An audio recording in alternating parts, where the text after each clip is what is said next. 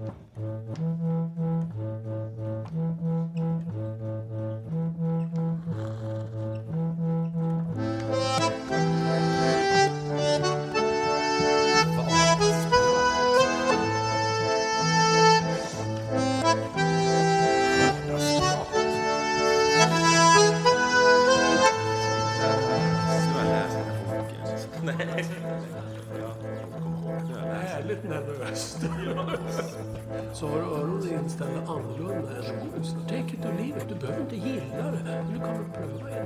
Välkommen till Vardagsprat, en del av ABF Agera. Det ni lyssnar på nu är del två av samtalet med Bengt Söderhäll.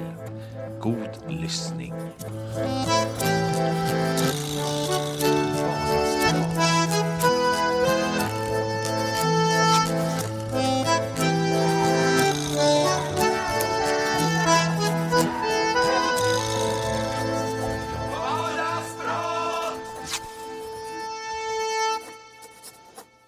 Fortsätter på tråden att, att skriva själv, för jag tänkte också prata om att läsa poesi, men om vi pratar om det, eh, så minns jag, det enklaste sättet jag har, har skrivit på i hela mitt liv, det var när jag var i ett hårdrocksband och var 15-16.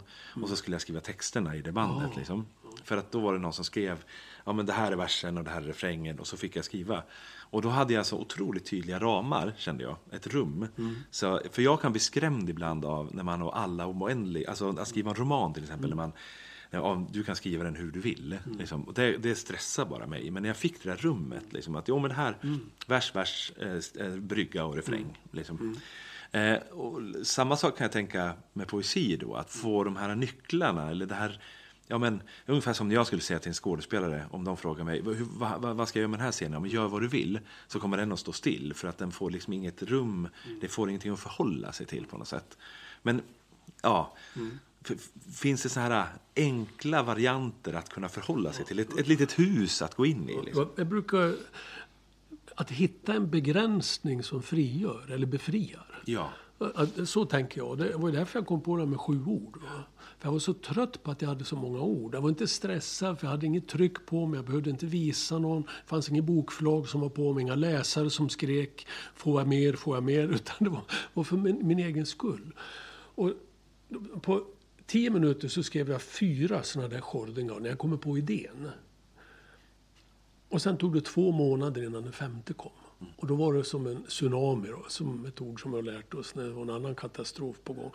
Och så har det blivit tre böcker utav det. Och jag, varje dag skriver jag alltså, nästan varje dag skriver jag en sån där skildring. Om en bild till. Vad du säger? Skildring, Skildring, som är ja. sju små Ja, ord. sju små ja, ja. Jag kallar det för sju små ord. Va? Ja. Eller skildring. Och, och så lägger jag ut dem på Facebook-sidan som heter Speglingar i den långa sjön. Och den långa sjön är Dalälven. Och där har jag mitt rum. Jag har alltså skapat rummet Den långa sjön, Dalälven, Le Lac Long, Uicatas heter den på franska. Det blev en skiva, det blev en bok på svenska och franska. Så just det där att jag stängde in det hela i en flod, en älv, ett vattendrag gjorde att jag fick syn på en massa. Helt plötsligt kan jag skriva om några gruskorn eller en liten granplanta. Eller en koltrast som jag gjorde häromdagen. Tre dagar i rad skrev jag om en koltrast. Utan att skämmas. Jag upptäcker hela tiden, allting är nytt hela tiden. Eller lite annorlunda. Och då är det ju nytt om det är lite annorlunda. Så det, det är liksom... Men du har mössa på dig nu till exempel. Om du tar av dig mössan och så börjar titta, vad finns i mössan? Ja, det finns några hårstrån, det finns några mjäll. Ja, men en massa tankar finns det. Vadå tankar? Jo, men, ja, vad kan jag tänka mig att det finns för tankar? Jo, pojkens första utvecklingssamtal i skolan, det ligger ju kvar i mössan. Det finns mängder. Håll det till mössan. Eller håll det till det här rummet. Eller? och sen finns det ju, det finns ju sonetter och det finns blankvers. Det finns ju mängder av olika versmått. Va? Så känner man att det är för stor frihet, så börja skriva blankvers. Som, Kan du prata lite om blankvers, liksom, om du får bara sätter ord på vad är en blankvers? ja, blankvers var det som Shakespeare skrev blankvers. Ja, lite, en viss rytm. Va? Och det handlar ju om det tatam, tatam, tatam, tatam, tatam, tatam, tatam. Det påminner ju om punkrockan. Va? Jag menar, mm, jag tänkte på, på blues kommer nu. When I got up this morning I believe I dust my broom. I got no time baby, no time to lose. Så kommer det en vers till och så kommer ett break. Och så kommer det en vers till. Sen är låten klar. Och det ska vara tre stycken på tio minuter för att få plats på radio med reklam emellan. Den amerikanska radion. Det är det som är strukturen. Det är det som är befrielsen också. Och så kommer Dylan och gör en ny låt om JFK på 17 minuter. Och alla tycker att det är fantastiskt. Han har hittat en ny form för ett historiskt, en historisk händelse som fortfarande är ett stort sår, inte bara i USA. Precis som med Palmemordet här. Så vem ska skriva den poetiska sången om Palmemordet 86 på 17 minuter eller 19? Thomas Andersson Vi kanske? Mm. Maro Scocco. Jag hörde en eh, om Timbuktu som hade gjort ja. den som ja, ja. var helt fantastisk faktiskt. Ja, det finns ju olika... Finns, eh, men den drabbade mig väldigt mycket. Men just det här, alltså begränsning som frigör, det tror, jag, det tror jag är viktigt. Och det betyder också, som jag berättade, en av de här diktböckerna med skordingar, det, så är det alltså åtta ord och en är det sex. Om man bestämmer sig för att det ska vara sju, då får man också bråka med den formen. Och då, då finns det en öppning. Va? Eller hur? Det, det, är så. Så om du till exempel skulle säga ett tal mellan 1 och 367, vad skulle du säga då? Ja, jag landar väl på 14 då. Då ska vi se vad det står på 14 här. På 14 står det så här. Varannan torsdag kommer en bil. Den som kör den tömmer våra bod, båda sopkärl. Måtte jag hinna före, ty jag kastar fel kasse. Ja. Den här lilla boken, ja. Spegelskärvor, då är det 367 treradingar. Så när jag läser högt, för ja, det har hänt att jag blivit ombedd för en liten publik, så där, då brukar jag säga, får jag ett tal mellan 1 och 367. Och sen någon som frågar, varför 367? Varför inte 365 eller 66? För det är ju så många dagar på ett år. För jag har sagt då att det ska vara en för varje dag. Ja, men vi måste ju ha en knapp som knäpper om 367. Då går det in i nästa år. Då bryter jag mönstret igen. Ett till och så kan jag knäppa upp och så kan jag knäppa igen. Ja, det är... har, har du liksom några så här du har skrivit väldigt många av de här eh, sjuordingarna. Mm. Då. Eh, är det några fler du skulle vilja liksom bara dela med dig av? Jag har ju tre, tre är det tre böcker som ja, du har skrivit tre om det? böcker. Vad svårt. svårt ja. En, Högskolan i Gävle ville få ut någon, några dikter. Sådär. Alltså, de bad mig plocka några. Det var Majvo Harlén som var bibliotekarie där. Så då, och så Mai Ping Chen har översatt dem till kinesiska och så finns de på engelska. Och då, det är en där som jag har använt flera gånger. När, när studenterna, jag har jobbat alltså med lärarutbildning i många år. Jag försöker pensionera mig nu. Jag är 144 år gammal. och den här, inget nät så tätt att allt kan fångas. Och, och det inget nät så tätt. För ofta frågar man hur ska man göra? Vilken metod är bäst för läsinlärning eller för matematik? Jag får ofta sådana frågor. Va? Och det säga, inget nät så tätt att allt kan fångas. Och, och då brukar det blir ett samtal om, kan du prata i gruppen nu, vad, vad, vad betyder det här för er och sådär. Ja, ja, vissa frågor finns det inget svar på, det finns många svar. Och det finns preliminära svar. Och all vetenskap handlar ju om preliminära svar. Det vet vi nu med Corona. Va? Han säger, Tegnell, hela tiden, ja vi vet inte riktigt. Vi har aldrig varit med om det här förr. Men vi försöker. Och vi vet att det här vet vi och det här vet vi, men det här vet vi inte. Och, det, och där finns ju en likhet mellan vetenskap och poesi. Va? Det finns alltid ett osäkerhetsmoment, som det politiska vi pratade om tidigare också. Och så den där har hjälpt mig faktiskt. Och den är skriven ganska intuitivt. Och det, det, tycker jag är lite kul. Alltså. Jag har, har inte suttit och grubblat så utan ofta Nej. så kan jag ta fyra sidor med liksom handskriven text och så blir det sju ord kvar. Mm.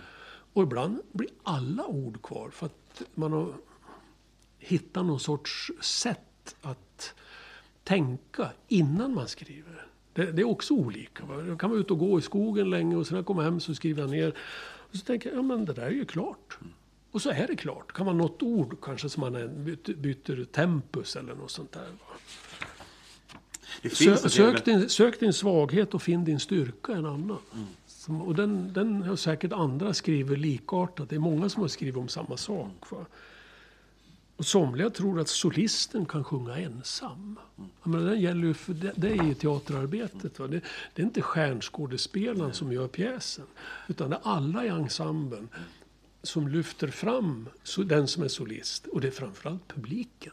Men det är också de icke närvarande, de som har sett pjäsen förr, de som har varit med i andra uppsättningar. Det finns mängder av tysta i den här kören. Och solisten kan inte vara ensam. Nej, och, och framförallt inte finnas förutom publiken, Nej. tänker jag. Eh, mm. Jag tänker när jag en gång, som, jag tror jag var typ 20 år eller någonting, hade eh, regisserat en av mina första pjäser som var Samlaren av John Fowles. Mm. Som var ett kidnappningsdrama mellan, som handlade om klass och som mm. handlade om sådana och jag hade en väldigt tydlig bild en fantastisk av... Berättelse. En fantastisk berättelse. Otroligt. ja. Eh, och när jag hade liksom haft premiär på den eh, och jag hade en väldigt tydlig läsart och verkligen det här vill jag berätta. Mm. Och sen så står jag där utanför efteråt och så kommer det ett par fram till mig och berättar att de är från Iran från början. Liksom, med tårar i ögonen. Mm. Så, och så säger de till mig att eh, det här är första gången jag ser någon berätta om konflikten mellan Iran och Irak på ett sätt Oj. som var... Och jag står där som 20-åring och försöker liksom härbärgera det de säger. Men det jag förstår då någonstans, det är liksom att allt det vi pratar om nu blir ju inte till för, förrän det får en relation till en publik. Alltså, och det gör ju att, att den när jag sitter och läser poesi, då har jag också makten över det mötet. Mm. Alltså jag får, jag får tänka vad jag vill när jag oh. läser den. Det finns inget, det finns liksom inget facit. Nej, vad, nej. Det, är, det är bara min, för när jag suttit med den texten så kanske det har ja, betytt en sak. Men sen när den skickas vidare så betyder det någonting helt annat. Det kan, jag håller med om det, men det finns en riktning. I en pjäs, eller en bok, eller en film eller ett musikstycke. Det finns någon sorts riktning, det finns någon sorts rytm. Så den är inte, alla sanningar om den är inte sanna. Nej, så, det, så det, det, finns no, det finns en dubbelhet. Ja. Så man kan inte tolka saker precis hur som helst. Nej. Men man kan tolka det lite olika och lite mer olika och så. Men det finns också ett stopp. Mm. Så att man, man, får se upp så man inte liksom, allt är sant. Ja, det är alltså, sant. Det är det. Ja, det är sant. Men just det här, alltså, samlaren, det här... Alltså ett stycke som är skrivet i ett sammanhang får, belyser ett helt annat sammanhang med tydlighet. Ja. Det är det som är liksom den, stora diktkonsten. Om det sen är teater, eller musik, eller poesi, eller romankonst, eller dans. Eller idrott för övrigt. Det, där, det, det finns ett uttryck på franska som heter frisson sacré. Ett he, en helig rysning. Ståpäls sa skidåkaren ja, Lennart Swahn. Ja. Gunde Svan. Just det där frisson sacré, en helig rysning eller en mellanmänsklig rysning, en humanistisk rysning. Det är väl det på något vis man eftersträvar. Man går på bio, man vet vem som har gjort den och man vet vem som är skådespelare, man har förväntningar. Och så infrias förväntningarna man är, man är ju salig. Det är ju det närmaste frälsningsögonblick man kan komma. Ja. Och det kan återupprepas. Jag vet, Beatles A Day in the Life, den tror jag kan lyssna på hur många gånger som helst. Den på något vis, den är liksom förnyad och densamma varje gång jag lyssnar. Men det är alltid någonting som är nytt i den. Det finns vissa musik, Bolero som jag nämnde nyss är också så. Det, det, Mozarts Requiem. Mm. Några folksånger. Så, Ekon gick på ängen och slog, du ska tro han snörde. Det är en sån också som för mig är liksom ny hela tiden. Och det är den vi sjöng för våra barn när de var små. Och det kan hända att vi sjunger dem nu fast de är mer än vuxna. Det som slår mig när vi sitter och pratar också, jag vet inte varifrån det kom, men det handlar lite om politik och kultur. Som alltid på något vis försöker skapa något som heter kulturpolitik ihop. och, och det är oftast, liksom, det spelar ingen roll var vi kommer ifrån, så är det den sortens politik som vill på något vis ja, men, hitta en slags kontroll över kulturen för att man ska kunna ha ja, men, någonting. Alltså, jag vet inte hur många gånger jag sitter med med ansökningar där man ska formulera sig för att det ska vara okej okay just nu. Mm, mm. Men sen om vi kanske får en annan regering så måste vi formulera det för att det ska vara okej okay just då. Och mm. Den relationen mellan, mm. alltså att, att, politiken på något vis vill ha kontroll över kulturen. Eh, hur ser du på det? Alltså hur ska, hur ska den relationen se ut egentligen för att den ska funka? hands off, säger jag. Politiken ska se till att tillgängliggöra kultur och ska inte vara där med fingrarna. Så istället politikkultur skulle jag vilja prata om. Politikkultur innebär alltså att politiken ser till att kultur finns. Mm.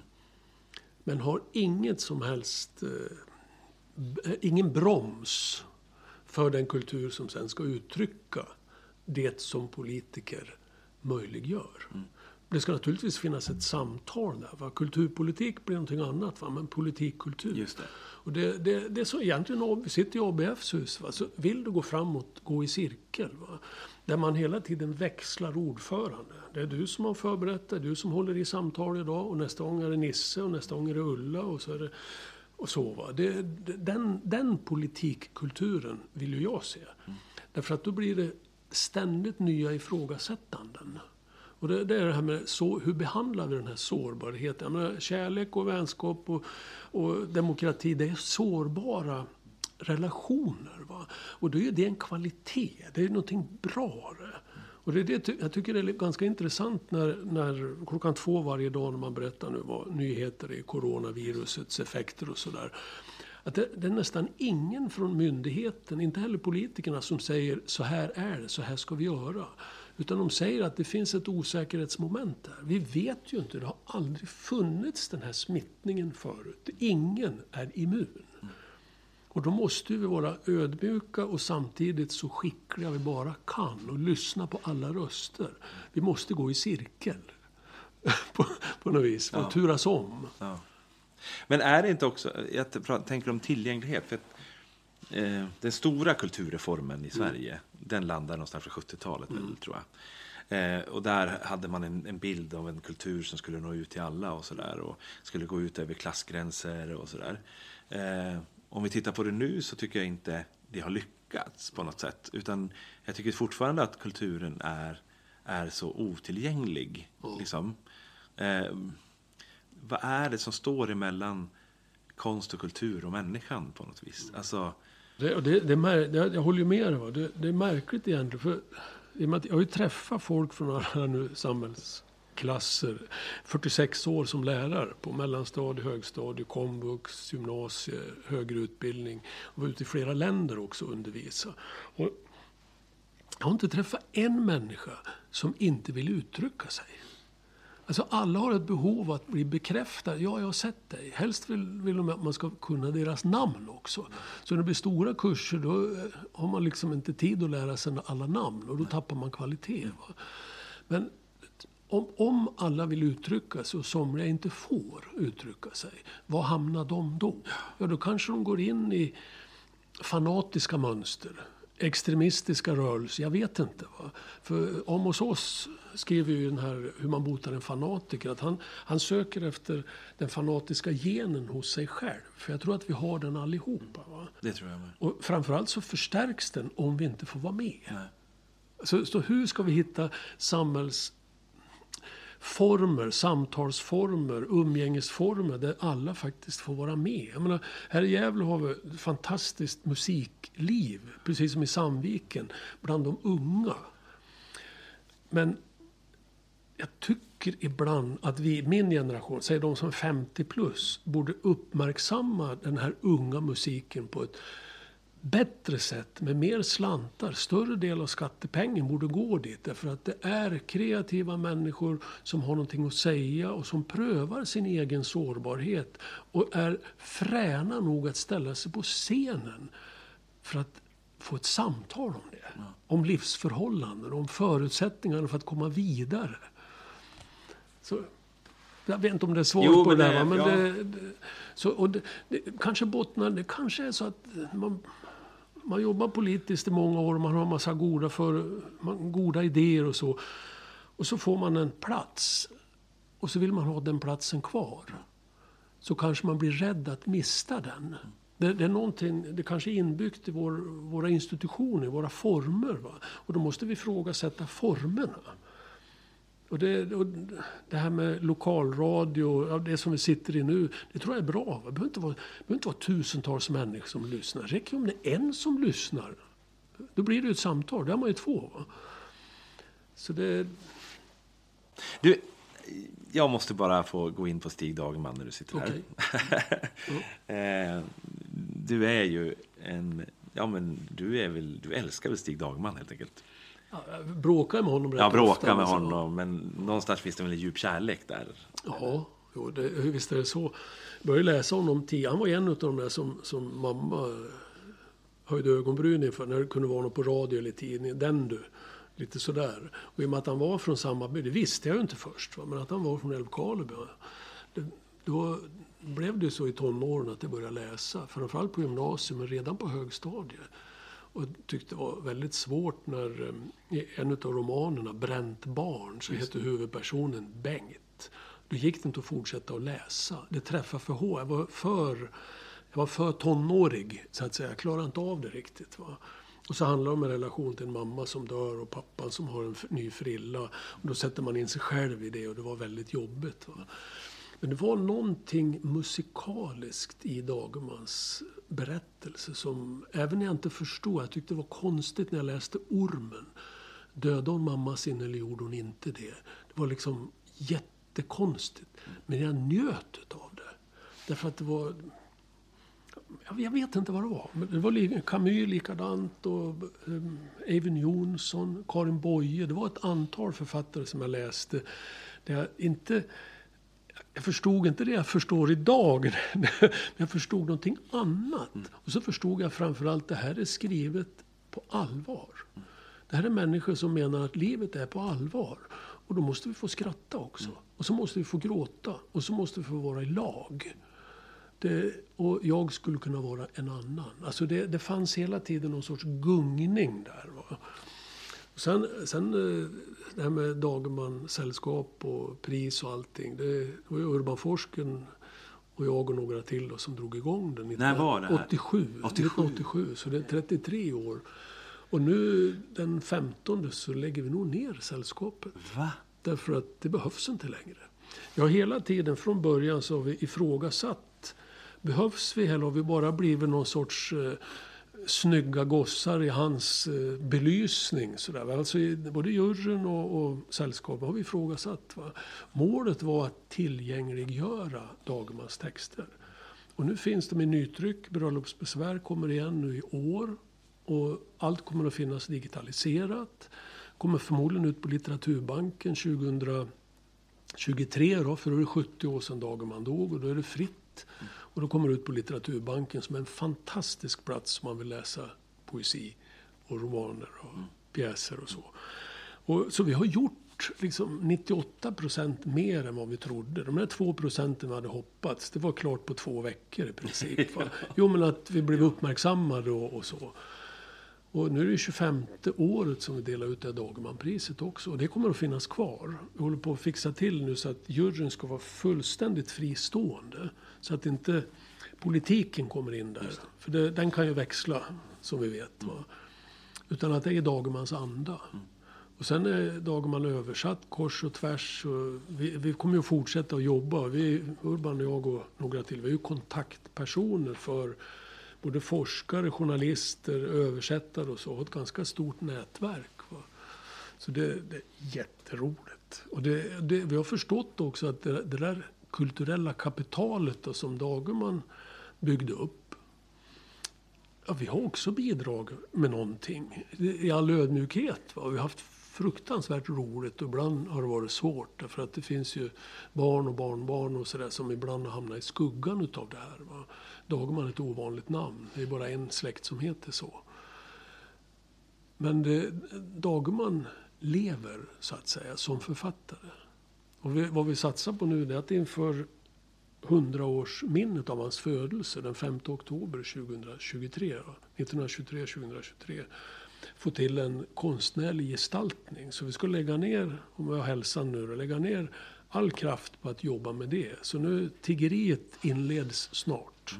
Jag pratar med en grafisk formgivare nu som ska göra en liten broschyr och så ska vi gå ut och försöka få loss stålar. Först för en skiss, vi har pratat med konstnär och sådär också. Det handlar inte om staty, utan en konstnärlig gestaltning. Någonstans efter Stig Dagermans promenadväg till skolan. I Älvkarleby? I Älvkarleby, ja. Och, Och där håller Vägverket för övrigt, för övrigt på att bygga en cykelväg nu, så det kommer att, kommer att bli fint. Ja, jo. Men du, du pratar om honom som väldigt musikalisk. Och jag vet ju att du Ja. har ju själv varit med och, och satt toner på, på det. Eh, och jag tänkte bara fräckt fråga, för jag vet ju att vi har möjligheten till det i alla fall, att få höra någonting av... Du är redan uppe. Jorden kan du Stilla din häftiga själ. Endast en sak kan du göra En annan människa väl. Men detta är redan så mycket att själva stjärnorna ler. En hungrande människa mindre betyder en broder mer. Jorden kan du inte göra om. Nej, det är ju rakt in i nu. Ja, och det, ja. Jo, det är Urban Forsgren och jag som gjorde lite melodier. Så vi har, vi har gjort två plattor till och med. Så det, och de är slut. Det, det är ju tio år sedan vi gjorde den. Nej, fjort, ja, elva år sedan vi gjorde den andra. Rätt kul. Och det, alltså våran, vårt jobb har ju gått ut på att försöka hitta andra, apropå dikt som vi pratade om för Man kan, litet på utsidan, stort på insidan. Ett författarskap, 11 volymer sammanlagt. Det kan tyckas ganska lite, men Dagerman, det finns mycket att dra i hos Dagerman. I sommar till exempel, Parkteatern i Stockholm sätter Stina Oskarsson upp Vår lilla sommar. En fantastisk pjäs med en galen pjäs som råkar på ett galet roligt sätt kommentera det vi just nu befinner oss i med det här viruset. Så det, det kommer att bli oerhört intressant. Och den, det var en radiopjäs från början men helt plötsligt ska den vara på Parkteatern med ganska många föreställningar.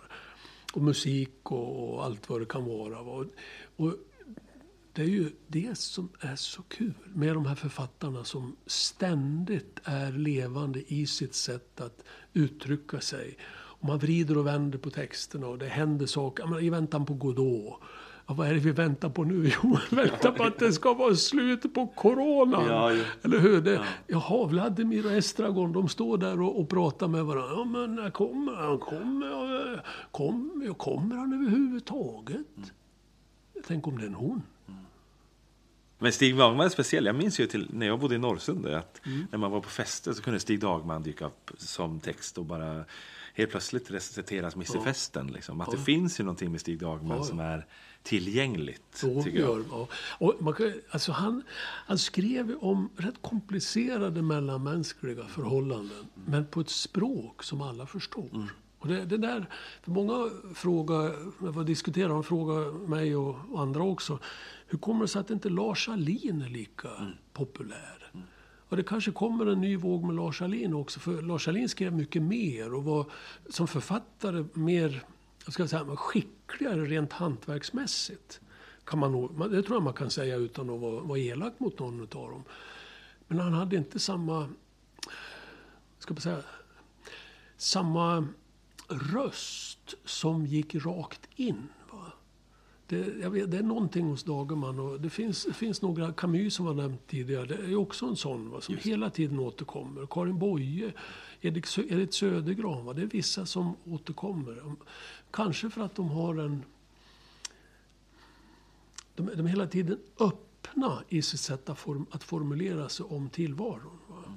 De, har, de talar inte om hur det är, utan de erbjuder en förståelse för att här finns det en dörr, varsågod, du får öppna den. Och de har inte nyckeln. Nej. Det är du som har nyckeln. Va? Så att det, det, de de erbjuder en aktiv läsart. För det, när vi pratade tidigare om det här med att läsa. Alltså varje bok kräver sin egen läsart. Det, det, jag menar, om din son nu läser för långsamt. Ja, det, I relation till de, den textmängd han ska läsa för att klara de ol- olika skolämnen. Så är det. Men för att kunna läsa Dagermans dagsverser eller eh, Birgitta svit. Då krävs ingen hastighet, då krävs det en ordförståelse och en rytmkänsla. Det är sådana läsartskvaliteter. Va? Och det som, jag, menar, jag, har ju, jag har ju bekanta som inte tycker om dansbandsmusik. Jag älskar dansbandsmusik när jag dansar. Just det. Men jag lägger inte på det för att lyssna på. Jag lägger på det för att dansa. Eller går. Det, och, och jag lägger inte heller på en, en symfoni om jag har en massa folk hemma och vi ska sitta och prata. Utan då ska det vara tyst i huset. Då är det kvalitetslyssning. Så att då är det närlyssning.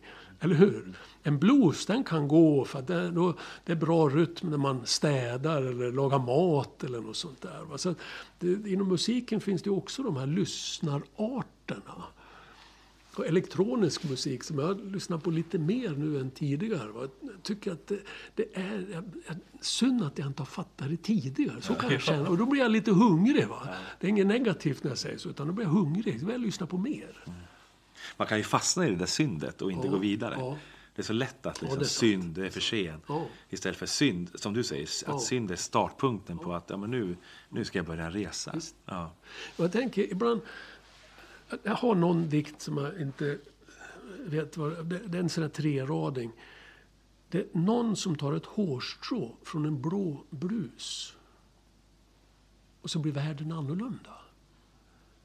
Alltså om du tänker att det ligger ett ljust hårstrå på en väldigt vacker blå blus eller skjorta. Och så är det någon som tar bort det. Och så blir världen annorlunda. Det är, så, det är någon sorts skönhet som friläggs där. Va? Inte bara för att hårstrået är borta, utan själva rörelsen. För det måste ju till en tanke hos en person, en rörelse, en tumme och ett pekfinger som lite generat kommer åt en annan människa. Och allt det där sker liksom i fyra, fem ord. Men det är oerhört stort i det, det mellanmänskliga levandet. Ja. Det, och det är sånt man, man önskar att alla fick komma åt. Man behöver inte göra det genom poesi. Det kan vara genom matlagning eller idrott eller musik eller vad som helst. Att tillåta sig. Tillåt, ja, just det.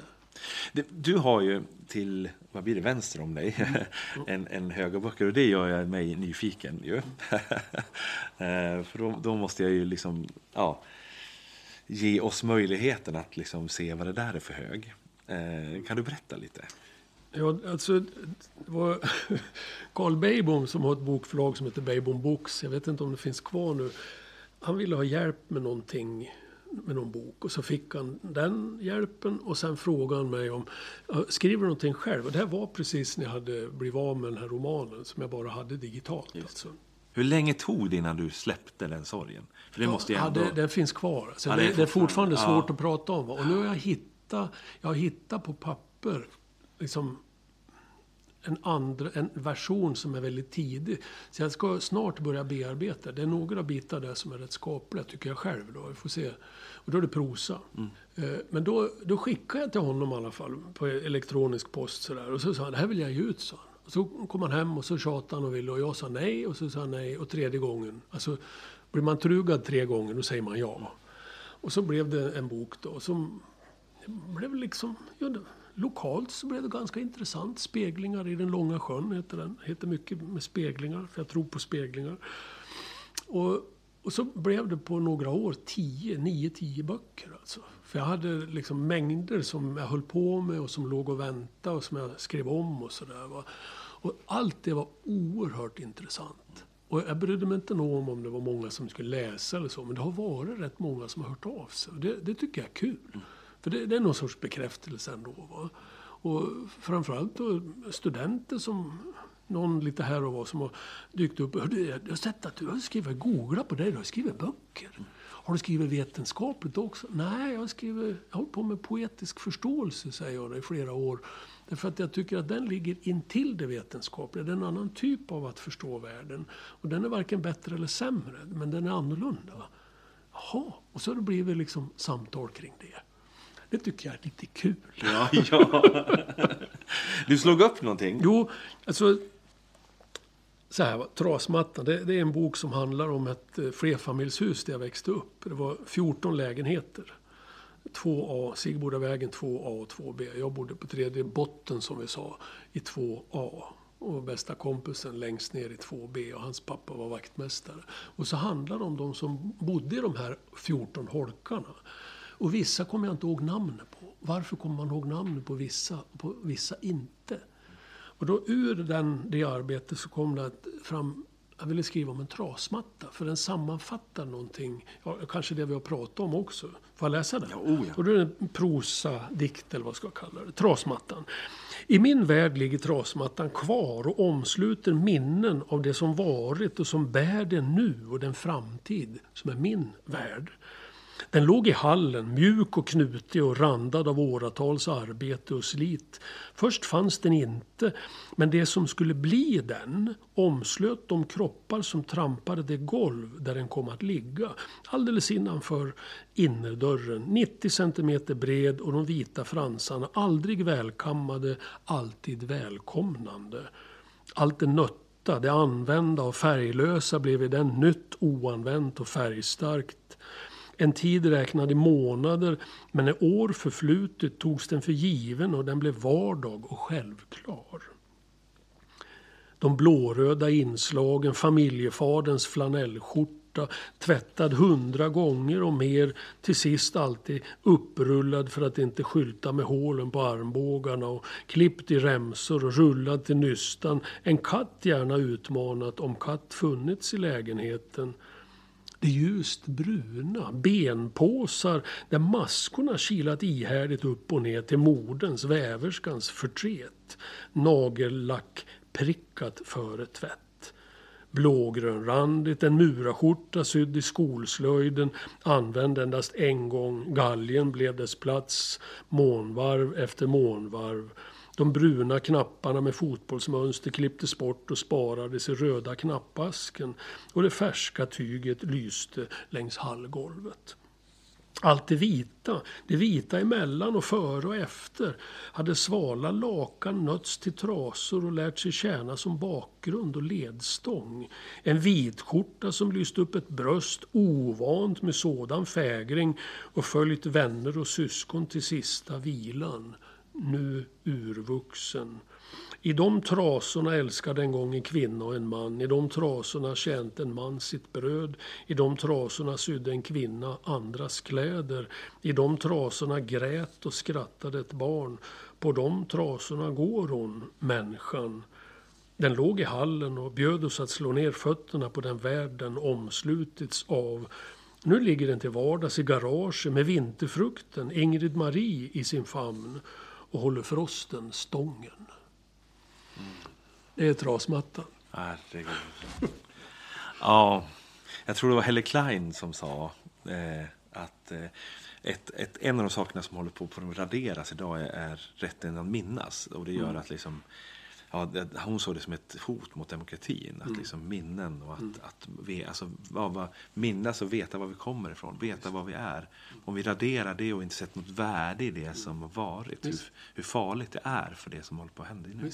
Vet, den här väverskan då, som är min mamma, alltså, på allvar så satt jag, alltså, mamma var dramatisk. Va? Jag hjälpte henne med de här mattraserna, klippte och, och ibland så var det jag som nystade, och ibland satt jag med händerna isär så här och, och linda, linda de här mattraserna. Och jag var med och vävde till och med ibland. Va? Och hon var från Jämtland. Hon var född 1913. 1918 dog 9 procent av Jämtlands befolkning i spanska sjukan. Och det har ju naturligtvis kommit tillbaka. Det var därför jag valde den här. För att hon överlevde. Men hon, vi pratade aldrig om spanska sjukan, mamma och jag. Därför att hon flyttade ner hit till Norduppland ganska tidigt, ja, på 40-talet. Men det, det, det, har ju betydelse. Vad är det? Alltså det är tre generationer bakåt. Då hade vi spanska sjukan som slog de unga i populationen. Det var barn och unga som dog framför allt. 9 procent. Mm. det här viruset som är nu, det kanske handlar om 2 procent. Vi, vi, får se var det, var det hamnar någonstans. Va? Och det, det är ohyggligt, men hon överlevde. Och det blev en dikt. Ja. Om en matta. Mm. en trasmatta som med inslag från en arbetarskjorta, en vitskjorta, ja du vet allt det där som, som finns och det som inte står där. Va? Och den mattan har jag kvar. Ja.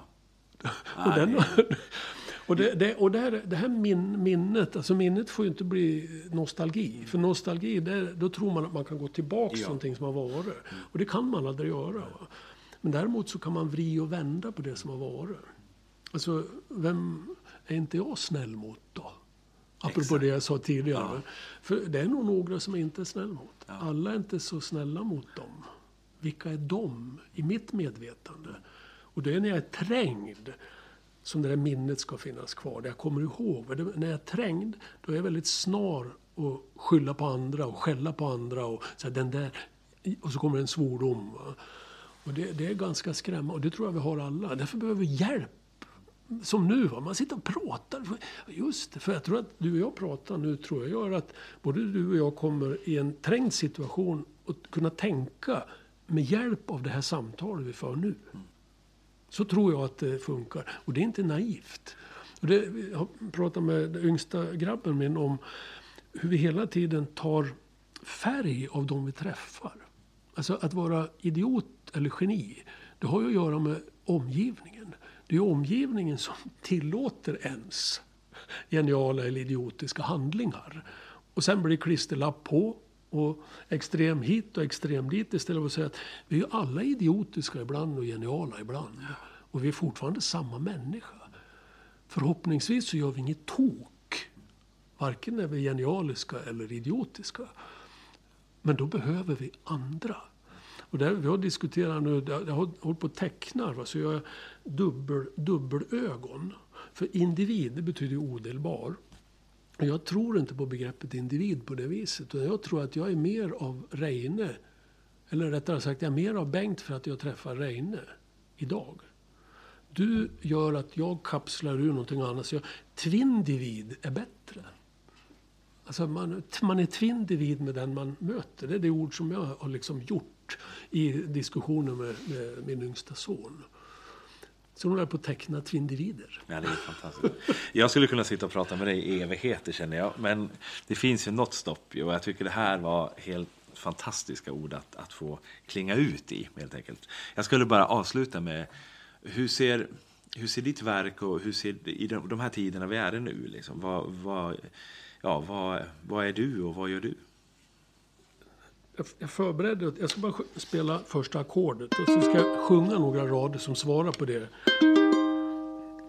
Det är från den här skivan som Daniel Östersjö och jag har gjort. Va? Den är på franska, men en, en snutt är på svenska. Och då är det så här. Att inte vända sig om är att inte se sig själv, dig. Att inte vända blicken mot den andra, för den andra, är att förhindra den andra att se sig själv, dig. Tack Bengt. Tack Reine. Ha det gott och hej då.